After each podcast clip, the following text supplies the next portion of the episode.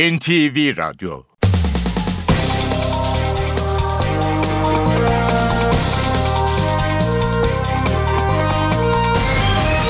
İşe Giderken Mutlu sabahlar. Ben Aynur Altunkaş. Bugün 24 Ekim Perşembe. İşe giderken de Türkiye ve dünya gündemine yakından bakacağız. Önce gündemdeki başlıklar. Galatasaray Şampiyonlar Ligi'nde dün akşam Kopenhag'ı 3-1 yenerek grubunda ikinci sıraya yükseldi. Trabzonspor'da bu akşam UEFA Avrupa Ligi'nde Polonya'nın Lejia Varşova takımıyla karşılaşacak. Saat 20'deki maç NTV ve NTV Radyo'dan canlı yayınlanacak. Hrant Dink cinayeti davasında tahliye olduktan sonra hakkında yeniden yargılama kararı çıkarılan Erhan Tuncel dün İstanbul'da yakalandı.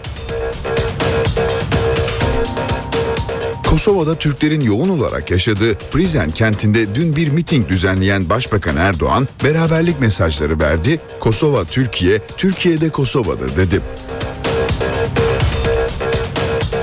İlişkilerin bir süredir gergin olduğu Irak'ın Dışişleri Bakanı Hoşyer Zebari bugün Ankara'ya geliyor. CHP Genel Başkanı Kemal Kılıçdaroğlu Amerika Birleşik Devletleri'nin Ankara Büyükelçisi Francis Richardone ile akşam yemeğinde bir araya geldi. CHP'de Mustafa Sarıgül'ün partiye üyeliğinin görüşüleceği parti meclisi toplantısı 3 Kasım'da yapılacak. Barış ve Demokrasi Partisi milletvekilleri Sırrı Süreyya Önder, Sebahat Tuncel ve Ertuğrul Kürkçü partilerinden istifa etti. Üç isim de önümüzdeki günlerde kurulacak Halkların Demokratik Partisi HDP'ye geçecek.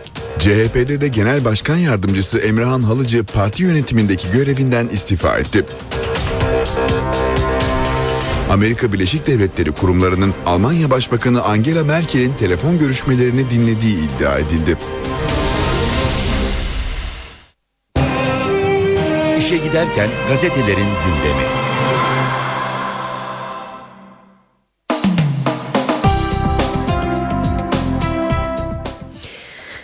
Gazetelerin birinci sayfalarından haberler aktaracağız. Hürriyet gazetesiyle başlıyoruz.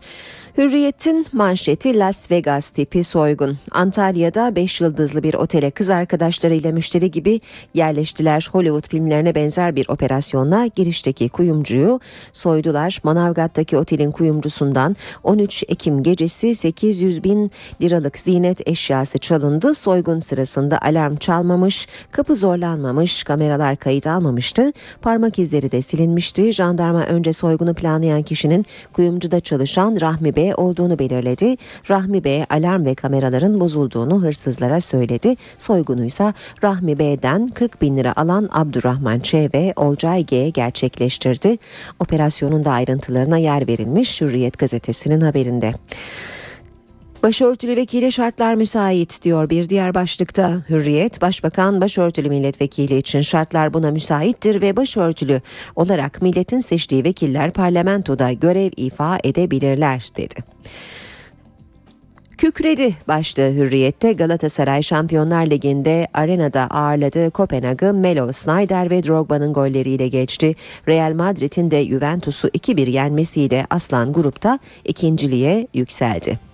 Hürriyetten bir başka başlık ömür boyu sigorta. 6 ay sonra yürürlüğe girecek yönetmelik değişikliğine göre özel sağlık sigortası sözleşmeleri ömür boyu yenilenebilecek. Şirketler belli bir yaştan sonra sigorta yapmam diyemeyecek diyor Hürriyet'in haberi.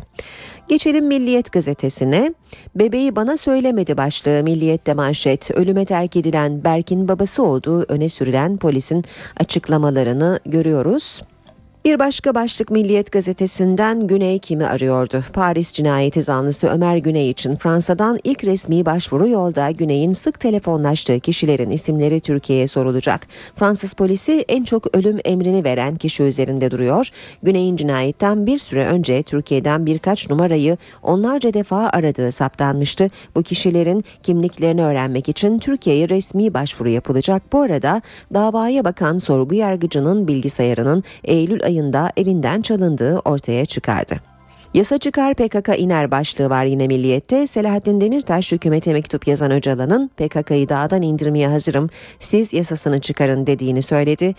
BDP eş başkanı heyetlere müdahaleye rağmen İmralı'ya gideceklerini de açıkladı. Demirtaş Kandil'e giden BDP heyetinin tutum sertleşmiş dediğini belirtti.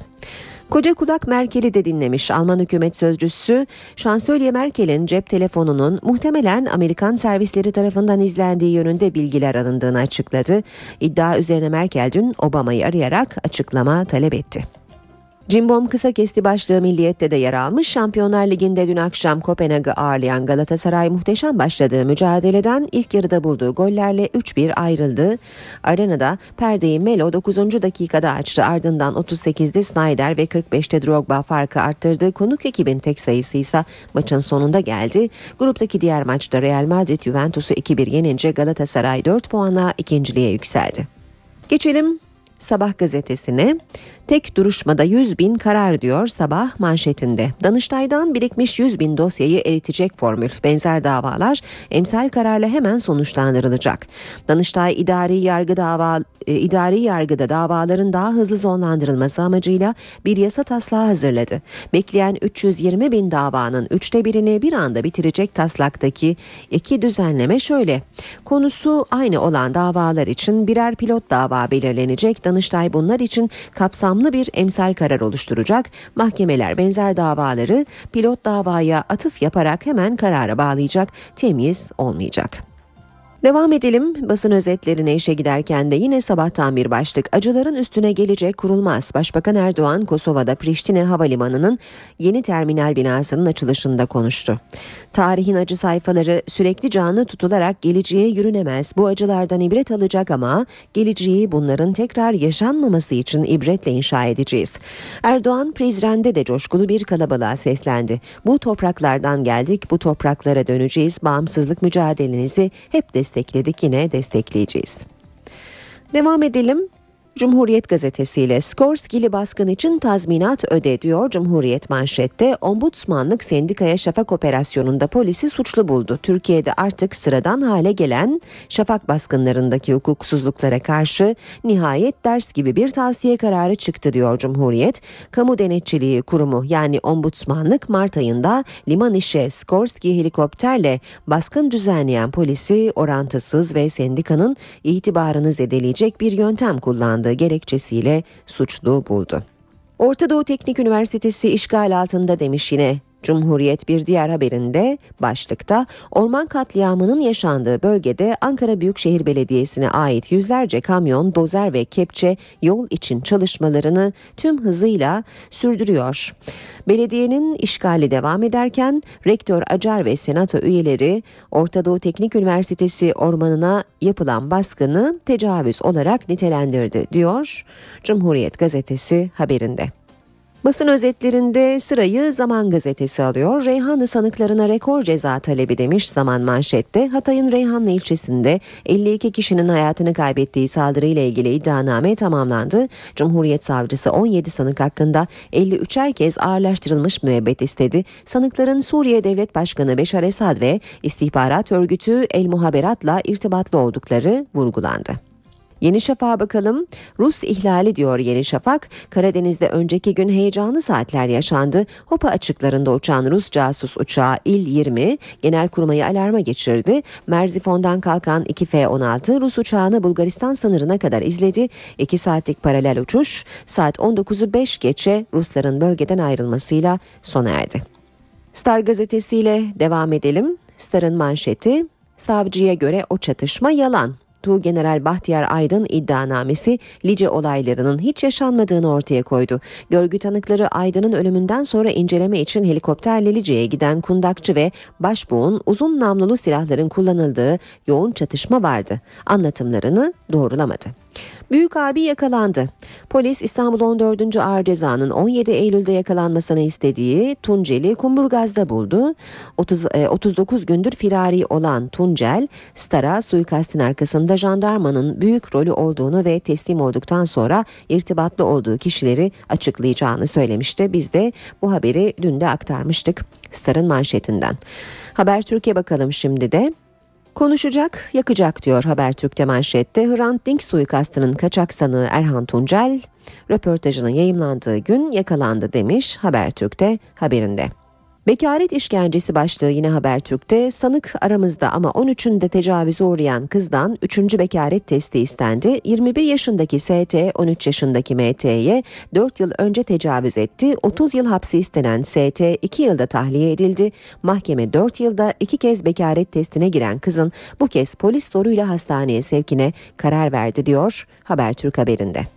Radikal gazetesi manşette füze resti demiş. NATO Çin füze sistemini askeri taktik veri değişim ağına hiçbir zaman entegre etmeyeceğini Türkiye'ye bildirdi. Ankara ise kimse bağımsızlık anlayışımızı gölgeleyemez diyor. Başbakan Erdoğan'ın belirleyici olan NATO değil sözü başlıkta.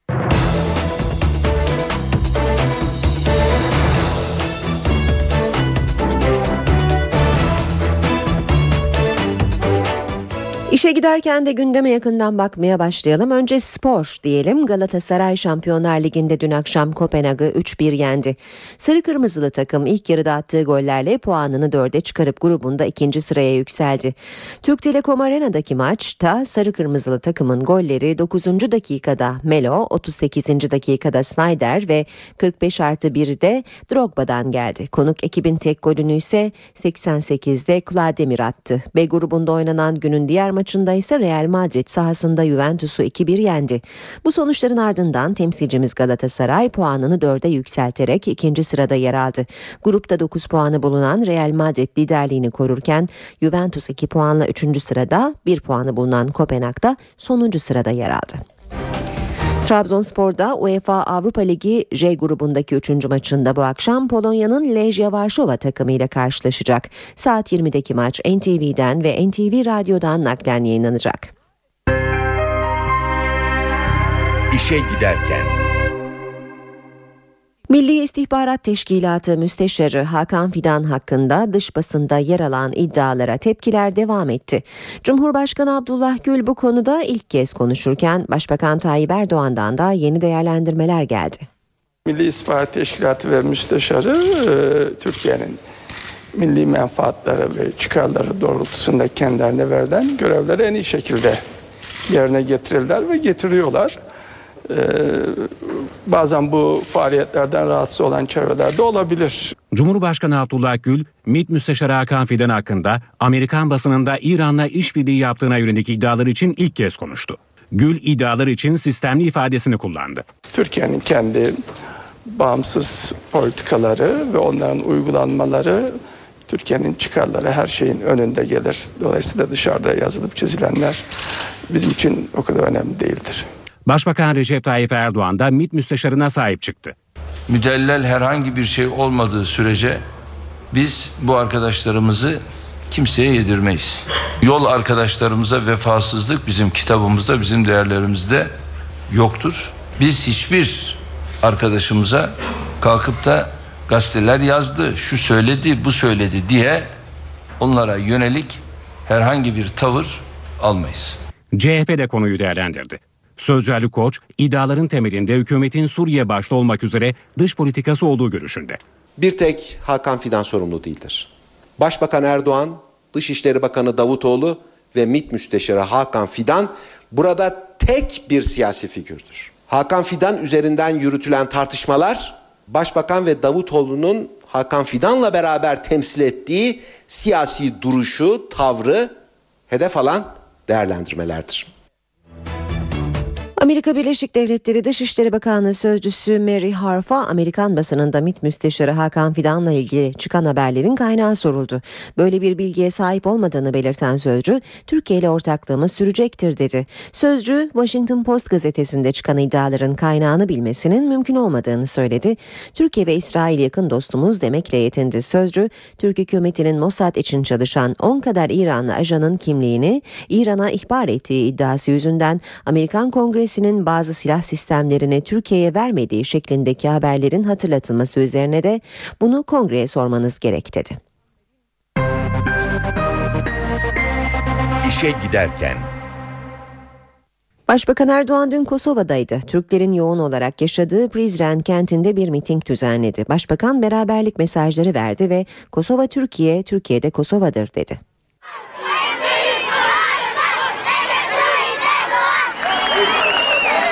Başbakan Recep Tayyip Erdoğan, Kosova'nın Prizren kentinde yoğun ilgiyle karşılaştı. Erdoğan kalabalık nedeniyle aracından indi ve Kosovalı Türklerin yoğun olarak yaşadığı kente yürüyerek girdi.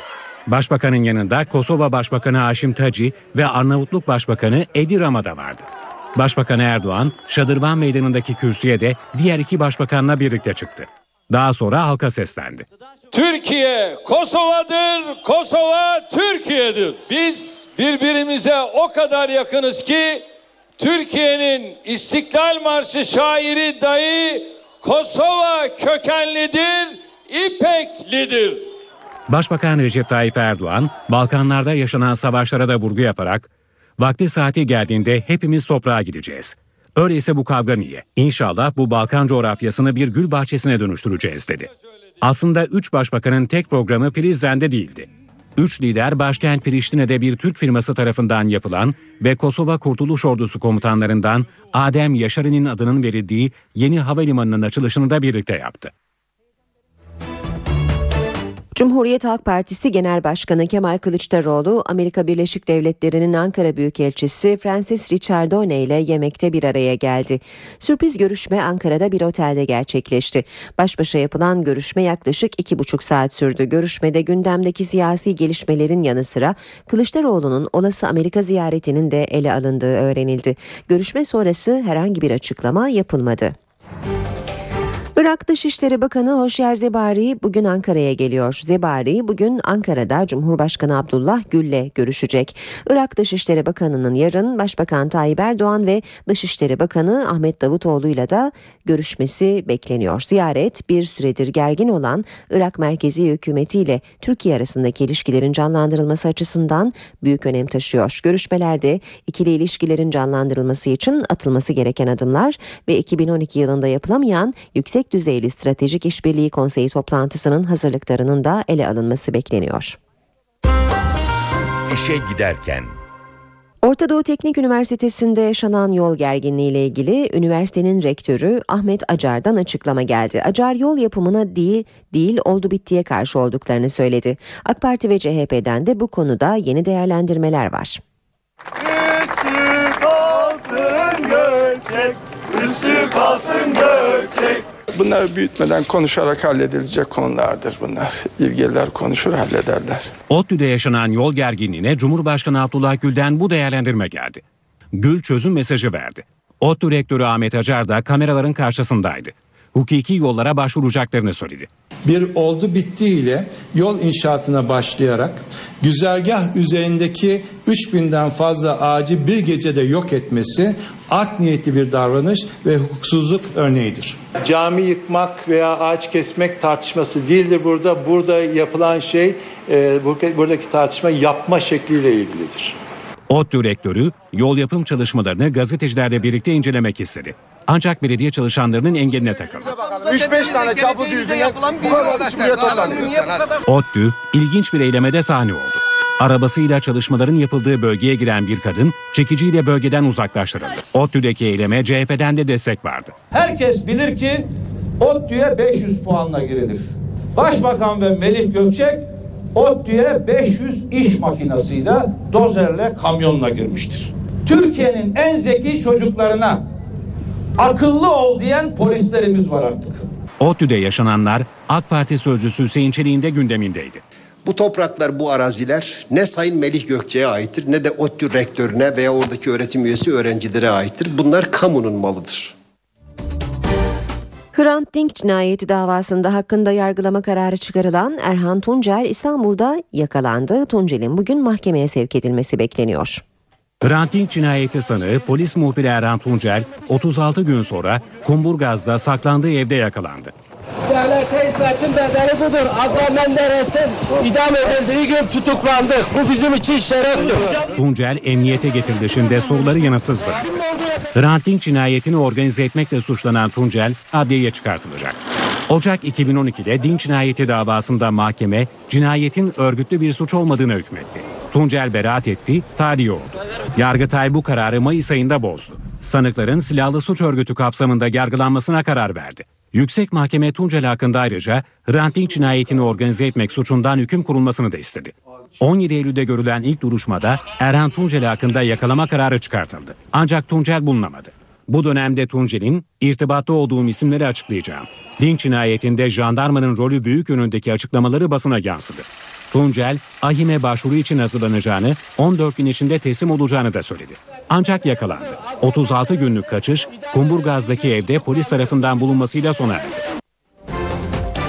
AK Parti ve CHP heyetleri bir araya geldi. Yeni anayasada uzlaşılan 60 maddenin yasalaştırılması yolunda adım atıldı. İktidar Partisi bu yöndeki teklifini CHP'ye iletti. Şimdi ana muhalefetin yanıtı bekleniyor. Cumhuriyet Halk Partisi ile birlikte biz bu 60 maddeyi meclisten geçirelim. Herhangi bir bu noktada şart biz kabul etmiyoruz. Başbakan Recep Tayyip Erdoğan yeni anayasada uzlaşılan 60 madde için şart koşulmasın mesajı verdi. Kısa bir süre sonra da görüşme trafiği başladı. AK Parti heyeti 60 maddenin genel kurula getirilmesi için CHP'nin kapısını çaldı. Eğer 60 madde yasalaşırsa Anayasa Uzlaşma Komisyonu çalışmalarına devam edecek. AK Parti heyetinde yer alan Grup Başkan Vekilleri Nurettin Canikli, Ahmet Aydın ve Belma Satır, CHP Grup Başkan Vekilleri Akif Hamza Çebi, Engin Altay ve Muharrem İnce ile bir araya geldi. Biz Cumhuriyet Halk Partisi yetkililerine öncelikle üzerinde uzlaşılan 60 maddeyi yasalaştıralım. Mutabakata varılan 60 maddenin içeriğine e, uygun olmayan, ters düşen başka maddeler teknik çerçevede düzeltilmesi gerekiyorsa e, elbette bu düzeltmeler yapıldıktan sonra Türkiye Büyük Millet Meclisi'nde yasalaştıralım. Canikli'nin bu sözleri tutuklu milletvekilleri konusunda bir umut ışığı oldu. Komisyonda tutuklu milletvekili sorununu çözecek dokunulmazlık maddesi daha önce ele alındığında MHP'nin bazı çekinceleri dışında mutabakat sağlandı. Nurettin Canikli bu konuda MHP'nin itirazlarının giderilmesiyle yol alınabileceğini söyledi. CHP Grup Başkan Vekilleri de habercilerin karşısına çıktı. Eğer niyet pozitif olursa bu konuda herkesin uzlaşabileceği bir çözümü bulmanın mümkün olduğunu düşünüyorum.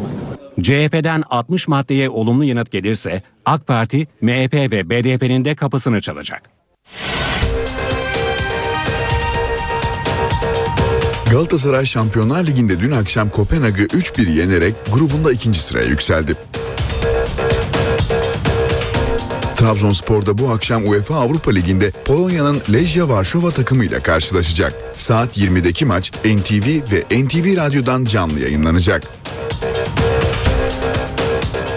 Hrant cinayeti davasında tahliye olduktan sonra hakkında yeniden yargılama kararı çıkarılan Erhan Tuncel dün İstanbul'da yakalandı. Kosova'da Türklerin yoğun olarak yaşadığı Prizren kentinde dün bir miting düzenleyen Başbakan Erdoğan beraberlik mesajları verdi. Kosova Türkiye, Türkiye de Kosova'dır dedi. İlişkilerin bir süredir gergin olduğu Irak'ın Dışişleri Bakanı Hoşyer Zebari bugün Ankara'ya geliyor. CHP Genel Başkanı Kemal Kılıçdaroğlu Amerika Birleşik Devletleri'nin Ankara Büyükelçisi Francis Richardone ile akşam yemeğinde bir araya geldi. CHP'de Mustafa Sarıgül'ün partiye üyeliğinin görüşüleceği parti meclisi toplantısı 3 Kasım'da yapılacak. Barış ve Demokrasi Partisi milletvekilleri Sırrı Süreyya Önder, Sebahat Tuncel ve Ertuğrul Kürkçü partilerinden istifa etti. Üç isim de önümüzdeki günlerde kurulacak Halkların Demokratik Partisi HDP'ye geçecek. CHP'de de Genel Başkan Yardımcısı Emrehan Halıcı parti yönetimindeki görevinden istifa etti. Amerika Birleşik Devletleri kurumlarının Almanya Başbakanı Angela Merkel'in telefon görüşmelerini dinlediği iddia edildi. İşe giderken gazetelerin gündemi.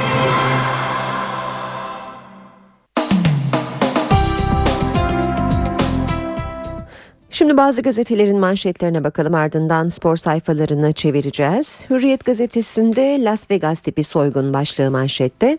Antalya'da 5 yıldızlı bir otele kız arkadaşlarıyla müşteri gibi yerleştiler. Hollywood filmlerine benzer bir operasyonla girişteki kuyumcuyu soydular.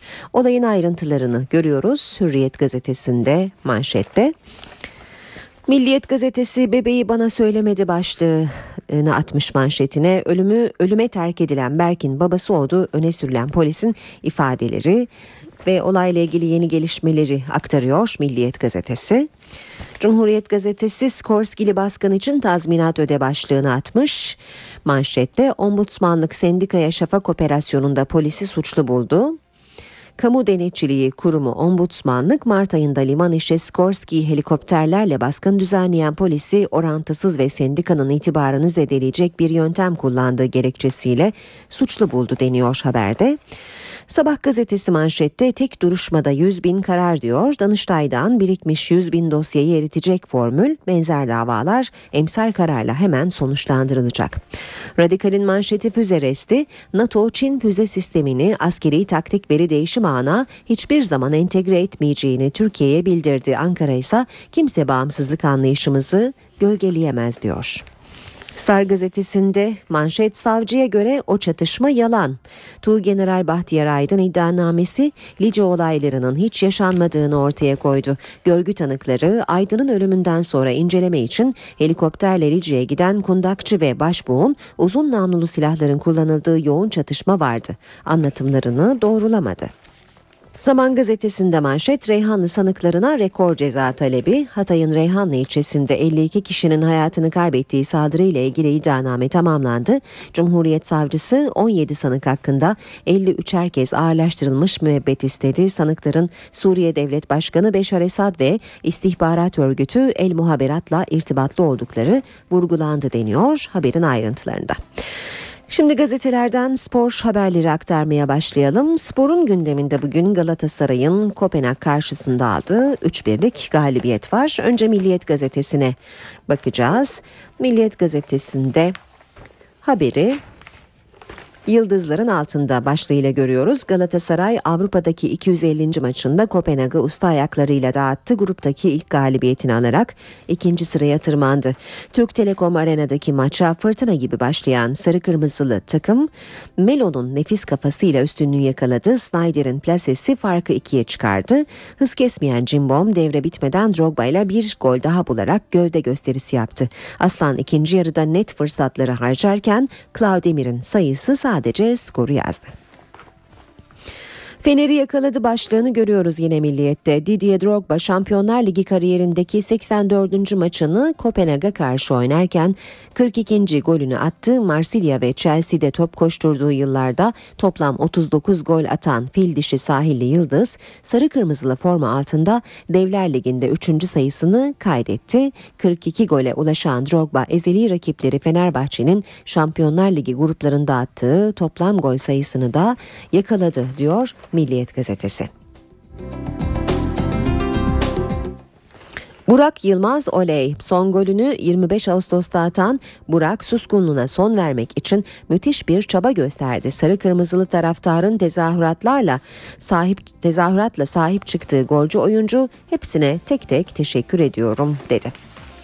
Mancini de şaşırdı. Galatasaray Teknik Direktörü Mancini ilk 60 dakikadan çok memnun kaldığını söyledi.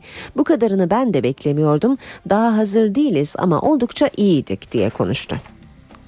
Milliyetten spor haberlerine devam edelim.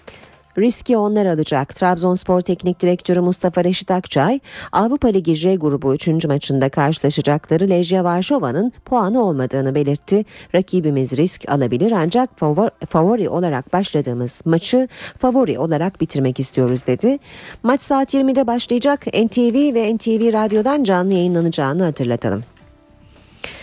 Protesto bitti. Galatasaraylı taraftar Fatih Terim'in görevden alınmasının ardından başlayan protestoları Kopenhag maçında noktaladı. Sadece takımlarını destekleyen Sarı Kırmızılılar sürekli istifaya çağırdıkları Tulun içinde tezahürat yapmadı. Aydınlar dev davayı açıyor. Başkan adaylığını açıklayan Mehmet Ali Aydınlar Avrupa kupalarından toplamda 3 yıl men edilen Fenerbahçe'nin uğradığı maddi zararın tazmini için 135 milyon euroluk dava açıyor. Aydınlar bu paranın kulüpten değil Aziz Yıldırım ve dönemin bütün idarecilerinden tahsil edilmesini istiyor.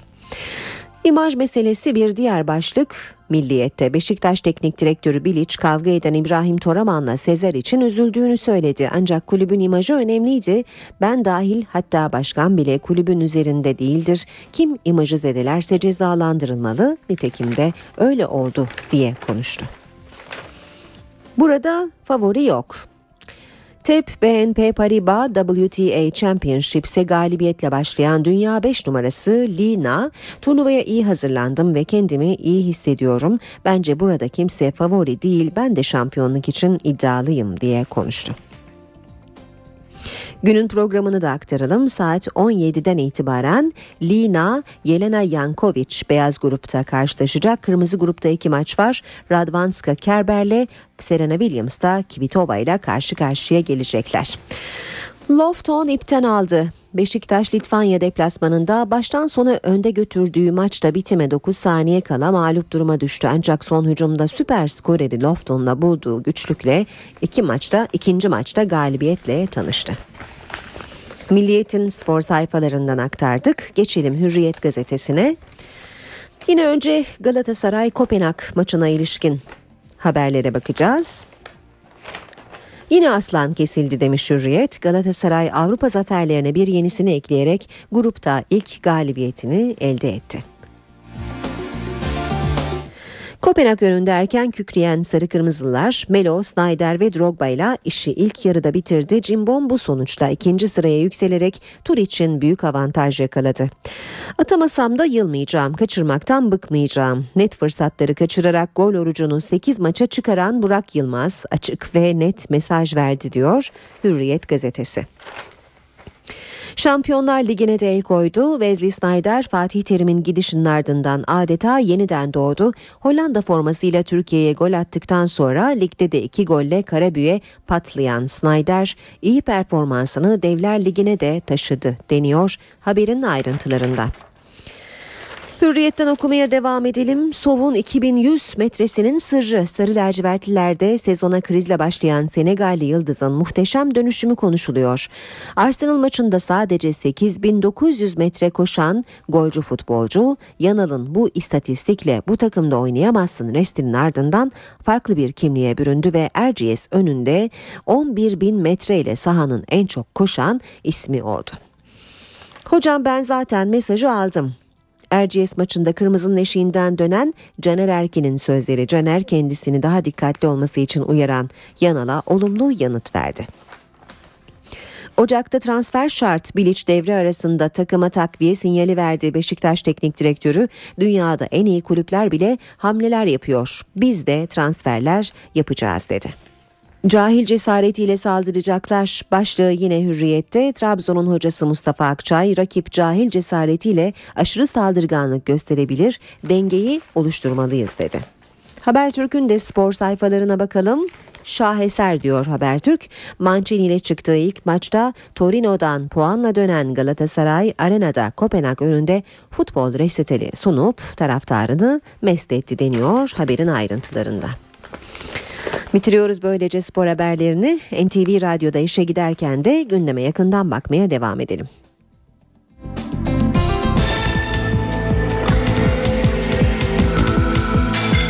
İşe giderken Terörle Mücadele Yüksek Kurulu Başbakan Yardımcısı Beşir Atalay başkanlığında toplandı. Toplantıya İçişleri, Maliye, Adalet Bakanları, MİT Müsteşarı Hakan Fidan ve Jandarma Genel Komutanı da katıldı. Toplantıda çözüm süreci ve Suriye sınırında yaşanan gelişmeler ele alındı. Toplantıda ayrıca Kandil'den gelen çekilen PKK'lılar geri dönebilir açıklamaları ışığında Irak sınırı ve bölgedeki tedbirlerin ele alındığı öğrenildi. Türkiye'nin Suriye sınırına yakın noktalarda bulunan El-Kaide bağlantılı bağlantılı çok sayıda silahlı grubun yaratabileceği güvenlik tehditleri de masaya yatırıldı. Hatay'ın Reyhanlı ilçesinde 53 kişinin hayatını kaybettiği bombalı saldırılarla ilgili iddianame hazır. Savcılık 33 sanıktan 19'u için 2860'ar yıl hapis cezası istiyor. Hatay Reyhanlı'da 53 kişinin öldüğü bombalı saldırılarla ilgili iddianamede ikisi Suriyeli 33 kişinin devletin birlik ve bütünlüğünü bozmak, ve 53 kişiyi öldürmek suçlarından cezalandırılmaları istendi. Eylemi planladıkları iddia edilen 19 kişiye talep edilen ceza 53 herkes ağırlaştırılmış müebbet ve 2860'ar yıl hapis cezası. İddianame Adana Cumhuriyet Savcılığı tarafından hazırlandı. Diğer 14 sanık hakkında istenen cezada yardım ve yataklıktan 15'er yıl hapis. İddianamede bombalı saldırıların Acilciler Grubu ve Suriye İstihbaratı tarafından planlandığı savunuldu. Acilciler grubunun elebaşı Mihraç Ural'ın da saldırılarda yer aldığı, firari 5 sanıkla Suriye'de bulunduğu belirtildi. İddianamenin mahkemece kabul edilmesi halinde sanıkların yargılanmasına başlanacak. Reyhanlı'da 11 Mayıs'ta arka arkaya düzenlenen bombalı saldırılarda 5'i çocuk 53 kişi hayatını kaybetti, 130 kişi de yaralandı. İşe giderken Rusya aralarında Türk vatandaşı Gizem Akan'ın da bulunduğu 30 Greenpeace eylemcisine yönelik korsanlık suçlamasından vazgeçti. Eylemcilerin daha hafif bir suç olarak görülen holiganizmle yargılanacakları kaydedildi. Greenpeace eylemcilerine korsanlık yerine yöneltilen yeni suçlama için Rus yasaları azami 7 yıl hapis cezası öngörüyor. Korsanlık suçunda ise üst sınır 15 yıldı. Suçlama hafifletilse de Greenpeace yönetimi duruşunu değiştirmedi. Organizasyon adına yapılan açıklamada bu uydurma suçlamaya da tıpkı korsanlık suçlamasında olduğu gibi karşı çıkıyoruz denildi. Kuzey Buz Denizi'nde petrol sondajı yapan Gazprom'u protesto eden eylemciler 19 Eylül'den bu yana Rusya'da gözaltında tutuluyor. Yıldız Teknik Üniversitesi Davutpaşa kampusunda dün doğalgazdan kaynaklandığı öne sürülen bir patlama oldu. Patlama dün sabah saatlerinde kampus içinde bulunan Teknokent binasında meydana geldi. Restorandaki doğalgaz kaçağından kaynaklandığı öne sürülen patlamada bina büyük hasar gördü. Patlamanın ardından çıkan yangını itfaiye ekipleri kısa sürede söndürdü. Patlama sırasında binada kimsenin olmadığı öğrenildi. Gölcük Cumhuriyet Başsavcılığı iki aylık bebeğin anne tarafından ölüme terk edilmesi soruşturmasında gizlilik kararı aldı. Cumhuriyet Başsavcısı Mehmet Yaman konuyla ilgili kamuoyunda yanlış bilgilendirmelere yer verilmemesi için dosyada gizlilik kararı alındığını duyurdu. Başsavcı bebeğin biyolojik babasının da halen tespit edilemediğini belirtti. Yaman ilk bulguların bebeğin açlık ve susuzluktan öldüğü yönünde olduğunu yineledi. Şanlıurfa'da iki Suriyeli çocuğun evlendirilmesiyle ilgili soruşturma başlatıldı. Ülkelerindeki iç savaştan kaçarak Türkiye'ye gelen iki ailenin çocuklarını evlendirmesi üzerine polis devreye girdi. Soruşturma kapsamında biri 13, diğeri ise 14 yaşında olan çocuklarla aileleri sorguya alındı. Olayla ilgili Aile ve Sosyal Politikalar İl Müdürlüğü de çalışma başlattı. Diyarbakır'da cinsel saldırıya uğrayan 13 yaşındaki bir kızın ailesi 4 yıl içinde 5 kez rapor ve muayene talep edilmesine tepki gösterdi. Ancak mahkeme 6. kez rapor istedi ve kızın bir kez daha muayene edilmesi için polis zoruyla adli tıbba sevk kararı verdi. Cinsel saldırı olayı 2009 yılında meydana geldi. Saldırıya uğrayan MK muayene edildi ve rapor verildi. Raporda saldırıya ilişkin deliller ortaya çıkınca sanık tutuklandı. Küçük kız bu dönemde ruh sağlığı bozuldu bozulduğu gerekçesiyle psikiyatri kliniğine gönderildi. Sanık iki yıl sonra tahliye edildi. Ancak MK için rapor ve muayene işlemleri devam etti. Mahkeme 4 yıl içinde 5 kez rapor istedi. Aile kızlarının psikolojisinin bozulduğu gerekçesiyle rapor almadı ve başka şehre taşındı. Kızın ailesi mahkemenin polis zoruyla adli tıbba sevk kararı karşısında tepkili. NTV Radyo Yeni saati karşılarken herkese bir kez daha günaydın diyelim. Ben Aynur Altunkaş. Gökhan'ın bur yanımızda birazdan kendisiyle son hava tahminlerini konuşacağız. Önce gündemin başlıklarını hatırlatalım. Galatasaray Şampiyonlar Ligi'nde dün akşam Kopenhag'ı 3-1 yenerek grubunda ikinci sıraya yükseldi. Trabzonspor'da bu akşam UEFA Avrupa Ligi'nde Polonya'nın Lejia Varşova takımıyla karşılaşacak. Saat 20'deki maç NTV ve NTV Radyo'dan canlı yayınlanacak. Hrant Dink cinayeti davasında tahliye olduktan sonra hakkında yeniden yargılama kararı çıkarılan Erhan Tuncel dün İstanbul'da yakalandı.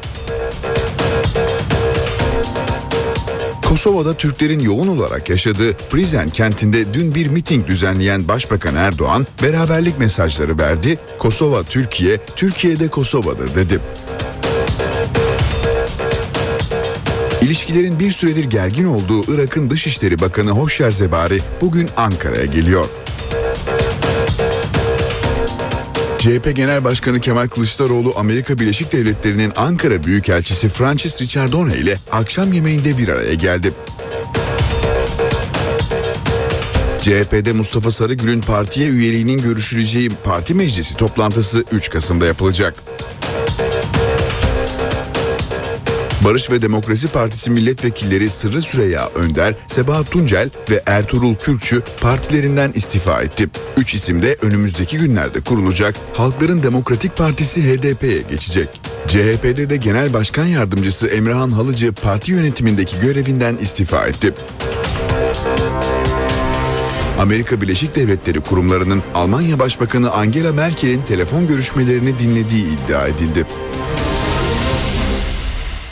Gökhan Abur günaydın. Günaydın. E, gündüzler özellikle batıda e, sıcak, ılık diyelim. Sıcak demeyelim, ılık ama sabah ve geceler çok soğuk geçiyor. E, yurt Yurdun diğer bölgelerinde özellikle doğuda hava nasıl? Şu anda ülkemizin en soğuk yeri doğu. Doğu bölgelerde Doğu Karadeniz'e ve Doğu Anadolu'da sıcaklıklar bugün daha düşük değerlerde ama batıda ve iç kesimlerde yükseliyor. E, yarın doğuda da birkaç derece yükselmesini bekliyoruz. Tabii bu e, yüksek basıncın bir özelliği. Şu anda Kırım üzerinde bulunan, merkezi Kırım üzerinde bulunan ve hemen hemen ülkemizin kuzey ve batı kesimlerini etkisi altına alan yüksek basınçtan dolayı hava açık. Dolayısıyla havanın açık olması gece gündüz sıcaklık farkını arttırabiliyor. Bu aslına bakarsanız bugünlerde istatistiki olarak görmeye alıştığımız takvimlere pastırma yazı olarak geçmiş olan bir dönemin işareti diye söyleyebilirim. Evet. Bu bu dönemdeki yaklaşık bir hafta 10 gün devam edecek olan bu e, eskilerin deyimiyle pastırma yazı dediğimiz bu yazda gündüz sıcaklıkları yüksek ama geceler senin geçmeye devam edecek.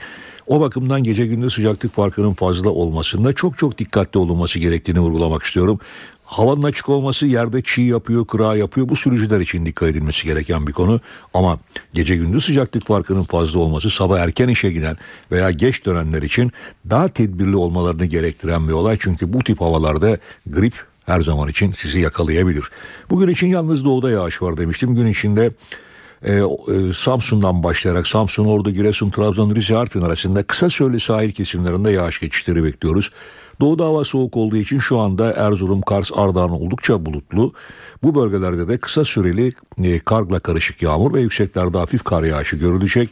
Aynı şekilde Bingöl civarında hafif yağış vardı. E, Van'da ise bulutlanma artacak. Rüzgarlar çok kuvvetli. Batı Karadeniz, Marmara ve Kuzey Ege'de sert esecek bir poyraz var. Güney Ege'de ise yine Bodrum başta olmak üzere karayel gün içinde sert esmeye devam edecek. Hemen şöyle İstanbul'da vurgulamak istiyorum. Ne bekliyoruz bugün için? İstanbul'da bugün beklediğimiz en yüksek sıcaklık 20-21 dereceler civarında olacak. Az bulutlu bir hava var. Öğle saatlerinde Poyraz sert.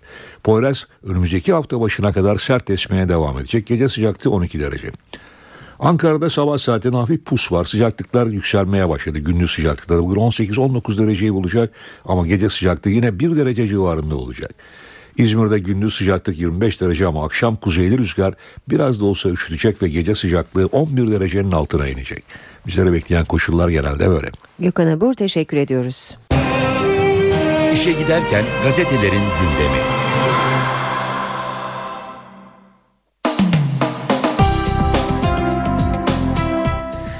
Şimdi gazetelerin birinci sayfalarından seçtiğimiz haberleri aktaracağız. Hürriyet Las Vegas tipi e, soygun diyor manşetinde.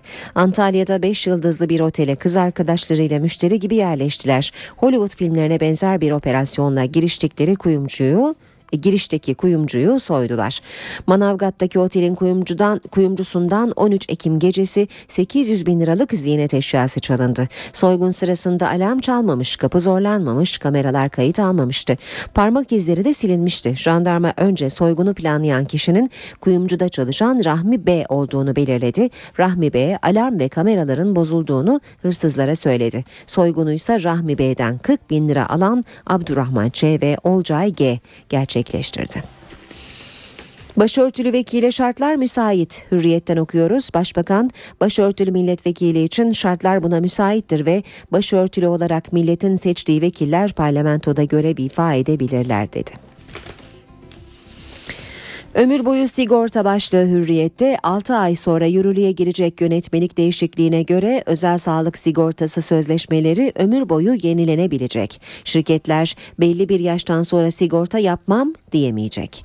Sigortalının yeni çıkacak hastalıklarından ötürü teminat kapsamı daraltılamayacak, ek prim uygulanamayacak. Kükredi başlığıyla bitirelim hürriyeti. Galatasaray Şampiyonlar Ligi'nde arenada ağırladığı Kopenhag'ı Melo, Snyder ve Drogba'nın golleriyle geçti. Real Madrid'in de Juventus'u 2-1 yenmesiyle Aslan grupta ikinciliğe yükseldi. Basın özetleri devam ediyor. NTV Radyo'da işe giderken de Sırada Milliyet gazetesi var. Milliyet'te manşet bebeği bana söylemedi. Ölüme terk edilen Berk'in babası olduğunu e, babası olduğu öne sürülen polis memurunun ifadelerini görüyoruz. E, Gölcük'te iki aylık bebeğin e, ölümüyle ilgili haberlere yer veriyor. Haberin ayrıntılarına yer veriyor Milliyet gazetesi.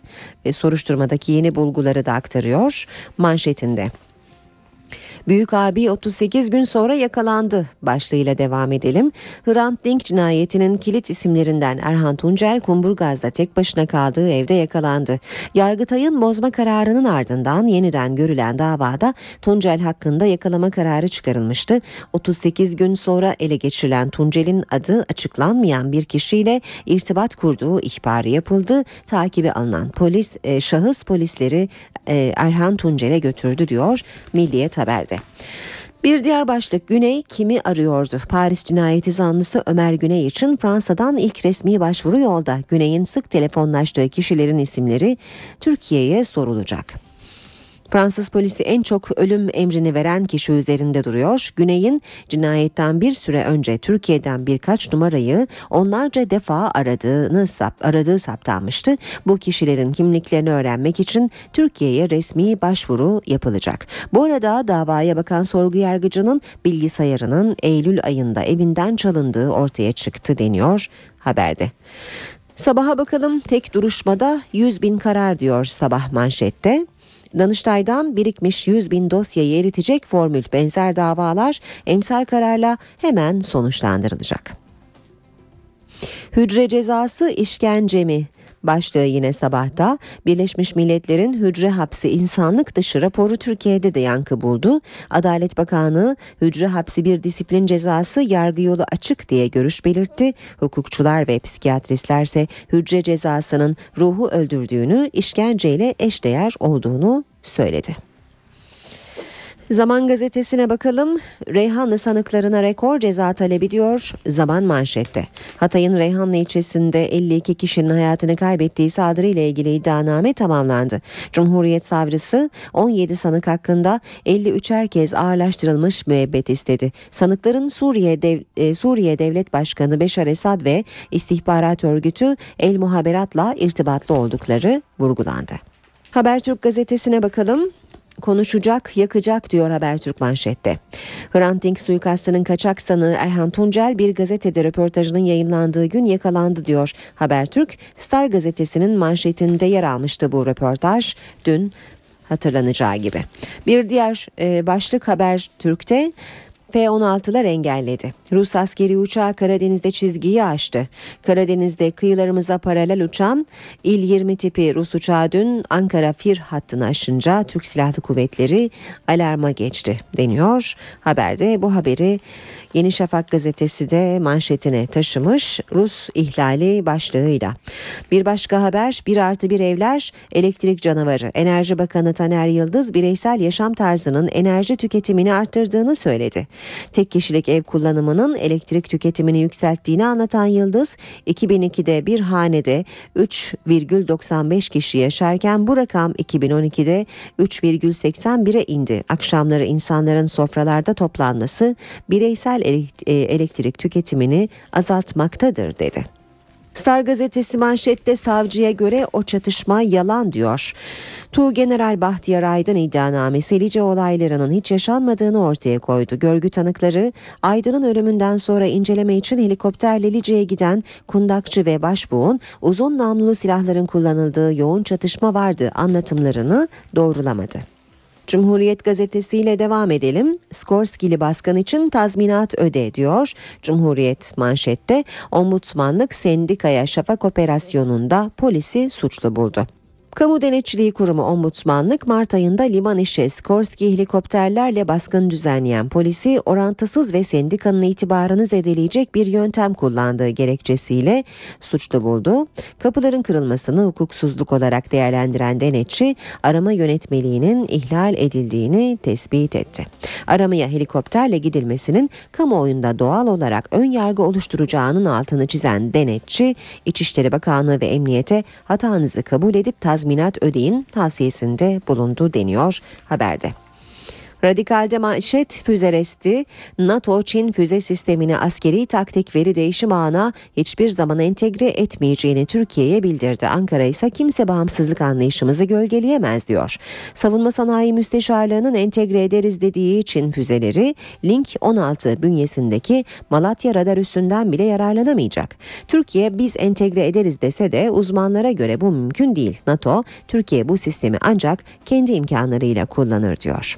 Başbakan Erdoğan'ın belirleyici olan NATO değil sözü başlıkta. Başbakan Erdoğan en uygun şartlar Çin'i gösteriyor. NATO'nun açıklamaları belirleyici değil, NATO üyesi birçok ülkede Rusya'nın silahları mevcut dedi. Saat 8.19 NTV Radyo'da işe giderken de birlikteyiz. Başkente uzanacağız. Bugün birkaç başlık öne çıkıyor Ankara'da. CHP Genel Başkanı Kemal Kılıçdaroğlu Amerika Birleşik Devletleri Ankara Büyükelçisi Richard Done ile sürpriz bir yemek yedi. Ee, Baş, e, özellikle e, Kılıçdaroğlu'nun önümüzdeki günlerde gerçekleştireceği e, Amerika ziyaretine e, ilişkin bir yemek olduğu söyleniyor. Yemekten sonra bir açıklama yapılmadı. CHP'de yine Mustafa Sarıgül'ün partiye üyeliğinin e, net, netleştirilmesinin beklendiği parti meclisi toplantısı erkene alındı. 3 Kasım'da yapılacak.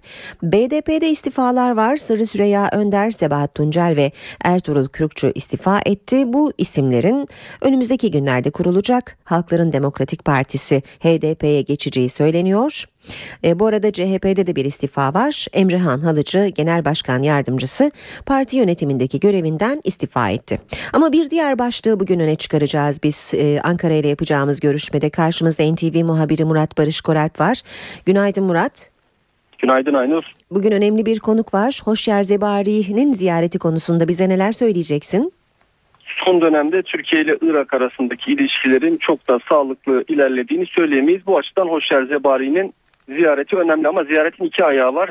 Hoşer Zebari Ankara'ya geliyor ama dün Meclis Dışişleri Komisyonu Başkanı Volkan Bozkır da Bağdat'taydı. Nuri El Maliki ile Irak Başbakanı ile bir görüşme yaptı. Bu açıdan iki ayaklı yani Dışişleri cephesinde iki bürokrat hem Bağdat'ta hem Ankara'da olacak. Hı hı. Hoşer Zebari'nin bugün Çankaya Köşkü'nde Cumhurbaşkanı Abdullah Gül ile bir görüşmesi var.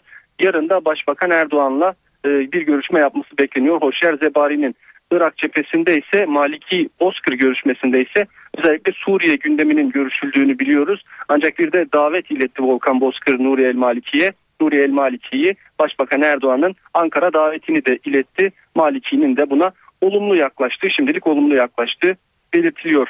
Bu ikili ilişkiler göz önüne alındığında tabii bu ziyaretlerin öne çıktığını, Ankara'da öne çıktığını söyleyebiliriz aynı.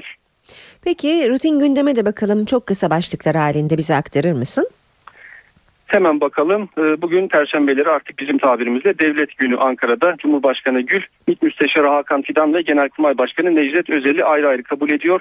Ayrıca Cumhurbaşkanı'nın Çin'den bir konuğu var. Çin Komünist Partisi Merkezi Komite Tanıtım Bakanı da Ankara'da Cumhurbaşkanı Abdullah Gül'ün konuğu olacak. Başbakan Erdoğan Ankara'da bir alışveriş merkezinin açılış törenine katılıyor.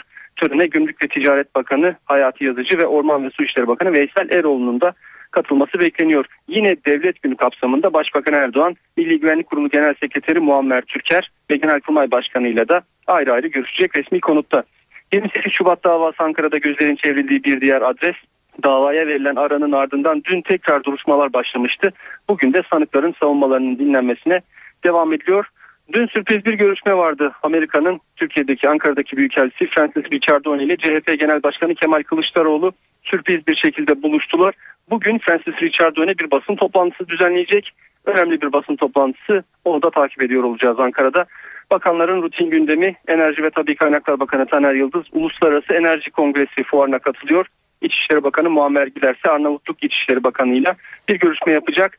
Meclisten de kısaca bahsedelim. Plan Bütçe Komisyonu çalışmalarına e, bir iki gün evvel başlamıştı. Olaylı başlamıştı. Sayıştay raporlarının yetersiz olduğu eleştirisi CHP'li, MHP'li milletvekilleri tarafından sert bir şekilde Plan Bütçe Komisyonu'nda ifade edilmişti. Bugün Plan Bütçe Komisyonu'nda o Sayıştay raporları görüşülmeye devam edecek. Hararetli bir görüşme olacağını şimdiden öngörebiliriz.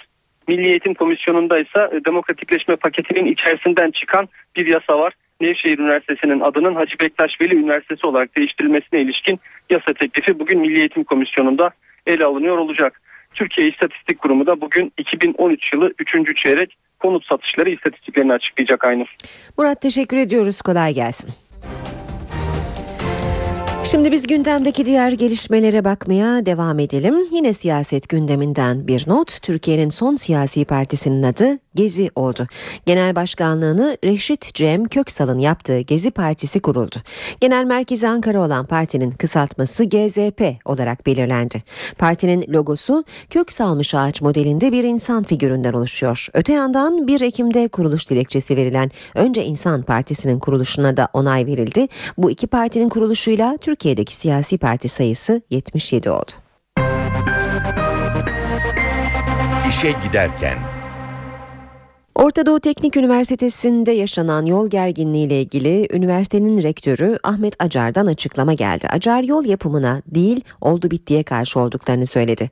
AK Parti ve CHP'den de bu konuda yeni değerlendirmeler var. Üstü kalsın göçek, üstü kalsın göçek. Bunlar büyütmeden konuşarak halledilecek konulardır bunlar. İlgililer konuşur hallederler. ODTÜ'de yaşanan yol gerginliğine Cumhurbaşkanı Abdullah Gül'den bu değerlendirme geldi. Gül çözüm mesajı verdi. ODTÜ rektörü Ahmet Acar da kameraların karşısındaydı. Hukuki yollara başvuracaklarını söyledi.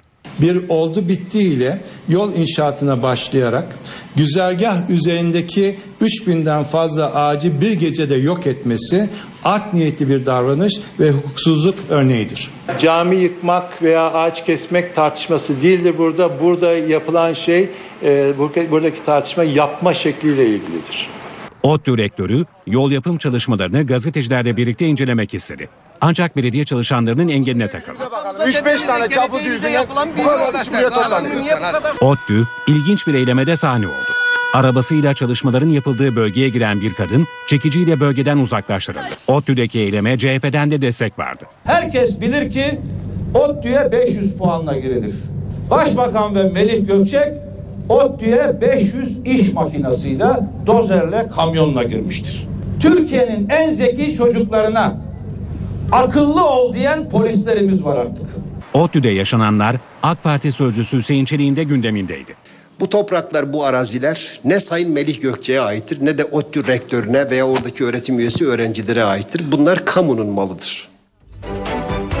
Hrant Dink cinayeti davasında hakkında yargılama kararı çıkarılan Erhan Tuncel İstanbul'da yakalandı. Tuncel'in bugün mahkemeye sevk edilmesi bekleniyor. Hrant Dink cinayeti sanığı polis muhbiri Erhan Tuncel 36 gün sonra Kumburgaz'da saklandığı evde yakalandı. Devlete hizmetin bedeli budur. Adnan Menderes'in idam edildiği gün tutuklandık. Bu bizim için şereftir. Tuncel emniyete getirilişinde soruları yanıtsız bıraktı. Hrant Dink cinayetini organize etmekle suçlanan Tuncel adliyeye çıkartılacak. Ocak 2012'de Dink cinayeti davasında mahkeme cinayetin örgütlü bir suç olmadığını hükmetti. Tuncel beraat etti, tahliye oldu.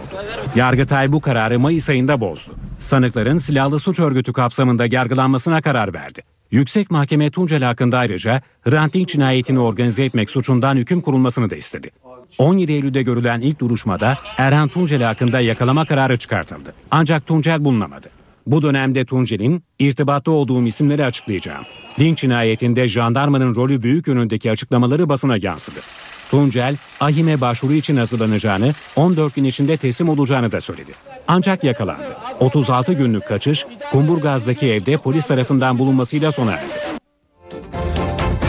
Balyoz planı davasında Yargıtay tarafından beraat ettirilen ve 22 Ekim'de evinde ölü bulunan emekli albay Halil Yıldız dün toprağa verildi. 2 yıl 8 ay cezaevinde kaldıktan sonra Yargıtay kararıyla tahliye edilen Halil Yıldız bir süre önce Bodrum Yalıkavak'taki evinin bahçesinde ölü bulunmuştu.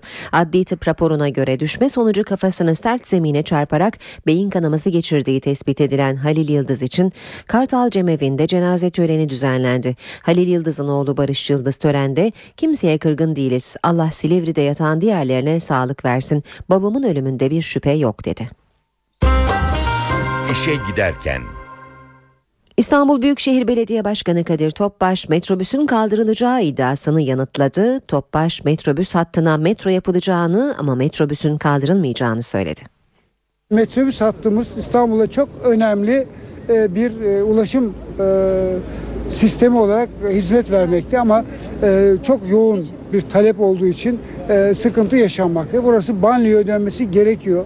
Bununla ilgili çalışmalar var. Bahçeli evlerden Beylikdüzü'ne kadar olan hattı Ulaştırma Bakanlığımıza biz verdik. E, projelendirme devam ediyor. Bu hat yapılacak. Beylikdüzü'ne kadar olan kısmı. Metrobüs ayrı bir hat. Orası metro olacak. Metrobüsü bulunduğu hatta bir metro gerekli. Artık bu yoğunluğu otobüslerle taşımanız mümkün değil. Bu boyuta çıktı. E, metrobüsü kaldırmadan da e, iptal etmeden de alttan metro çalışmamızı yürüyor şu anda. Projemde çalışmamız var. Temeli atıldığı günden bu yana yüzlerce haber yapıldı. Proje sayesinde İstanbul'un bilinen tarihi değişti. İki kıtayı boğazın altından birbirine bağlayacak Marmaray projesinde artık çalışmalar tamamlandı. Açılış için gün sayılıyor. Kazlı Çeşme, Yedikule, Yeni Kapı, Sirkeci, Üsküdar, Ayrılık Çeşme, Kadıköy. İstanbul'da iki kıtayı birbirine bağlayacak Marmaray projesinin hizmete girmesine sayılı günler kaldı. Hem Anadolu hem de Avrupa yakasında istasyonların dört bir yanında çevre düzenlemesi yapılıyor. Yeni kaldırımlar döşeniyor, ağaçlar dikiliyor, toprak alanlar yeşillendiriliyor. Marmaray'ın İstanbul'daki ulaşım sorununa önemli ölçüde çözüm getirmesi hedefleniyor. Saatte 75 bin yolcu taşınacak projeyle Kazlıçeşme Ayrılık Çeşme başka bir ifadeyle Zeytinburnu Kadıköy arası 19 dakikaya inecek. Boğazın altındaki yolculuksa 4 dakika olacak. İstanbul'da iki yaka arasında motorlu araçların geçişini sağlayacak proje ise 2015 sonuna kadar hizmete girecek. Marmara 29 Ekim'de açılacak. Yine bir İstanbul haberi aktaralım. İstanbul'da mesai saatleri değişiyor. Devlet memurları pazartesi gününden itibaren sabah 8 ile akşam 16.30 arası çalışacak. Bu arada memurlar 12 ile 12 ile 12.30 saatleri arasında da öğle tatili yapacak. Piyasalara da bakalım. BIST 100 endeksi dün 756 puan azaldı. %0,95 oranında değer kaybetti ve 78.515 puandan kapandı.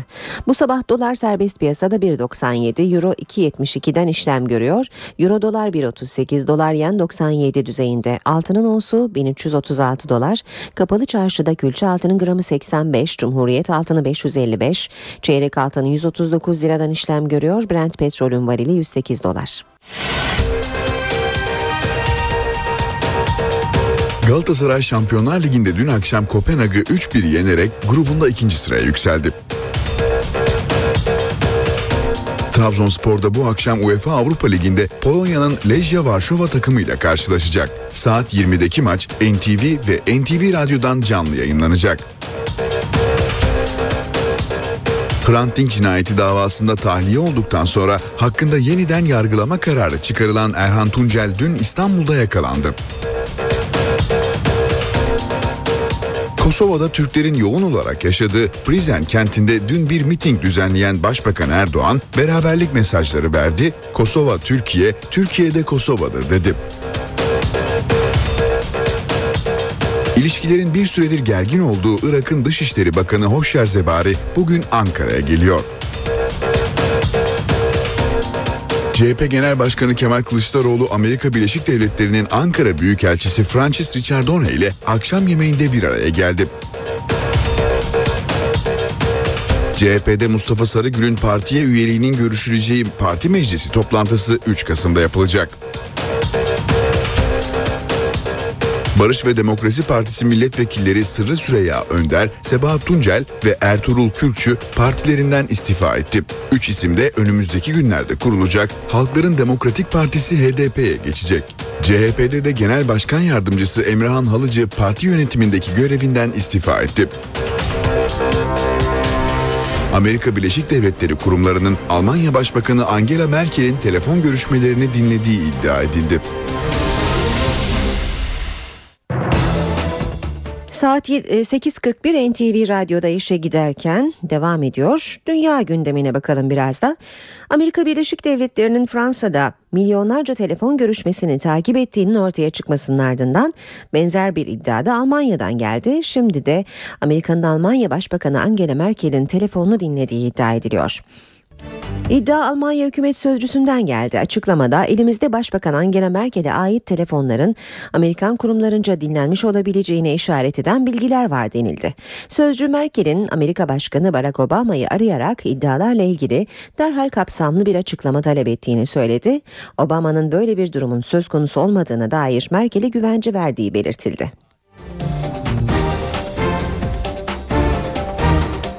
Amerika Birleşik Devletleri'ni ziyaret eden Pakistan Başbakanı Nawaz Şerif, Amerika Başkanı Barack Obama ile görüştü. Şerif görüşmede Obama'dan insansız hava aracı saldırılarının durdurulmasını istedi. İki lider Beyaz Saray'daki Oval Ofis'te bir araya geldi. Görüşmenin ardından ortak bir basın toplantısı düzenlendi. Pakistan Başbakanı Nawaz Şerif, Obama'dan insansız hava aracı saldırılarının durdurulmasını talep etti. İki ülke arasında zaman zaman gerginliklerin ve yanlış anlaşılmaların olduğunu kabul eden Başkan Obama, Pakistan Pakistan'ın toprak bütünlüğüne saygı duyduklarını dile getirdi. İşe giderken Yeniden yurda dönüyoruz. Seviye belirleme sınavı yerine bu yıl uygulanacak olan orta öğretime geçiş sınavları 28-29 Kasım tarihlerinde, mazeret sınavları ise 14-15 Aralık'ta yapılacak. 8. sınıf öğrencileri ilk gün Türkçe, matematikle din kültürü ve ahlak bilgisi derslerinden, 29 Kasım'da ise fen ve teknoloji, inkılap tarihi ve Atatürkçülükle yabancı dil derslerinden sınava girecekler. Liselere geçiş sınavları 28-29 Kasım tarihlerinde yapılacak. Öğrenciler ilk gün Türkçe, matematikle din kültürü ve ahlak bilgisi, ikinci günse fen ve teknoloji, inkılap tarihi ve Atatürkçülükle yabancı dil derslerinden sınava girecek. Her bir dersten öğrencilere 20'şer çoktan seçmeli soru sorulacak ve sınavların süresi 40'ar dakika olacak. Türkçe, matematikle fen ve teknoloji derslerinin ağırlık katsayıları 4, din kültürü ve ahlak bilgisi, inkılap tarihi ve Atatürkçülükle yabancı dil derslerinin katsayıları ise 2 olarak belirlendi. Bu sınavlara giremeyen öğrenciler 14-15 Aralık tarihlerinde mazeret sınavına girebilecekler. İkinci dönem sınavları ise 28-29 Nisan 2014 tarihlerinde yapılacak. E-okul sistemine kayıtlı 8. sınıf öğrencileri ortak sınavlara girmek için herhangi bir başvuru yapmayacak, ücret yatırmayacak. Öğrenciler olağanüstü haller ve özel durumlar dışında kendi okullarında belirlenen sınıflarda sınava alınacak. Açık Öğretim Ortaokulu 8. sınıf öğrencileri ise başvurularını Açık Öğretim Ortaokulu Müdürlüğü üzerinden yapacak.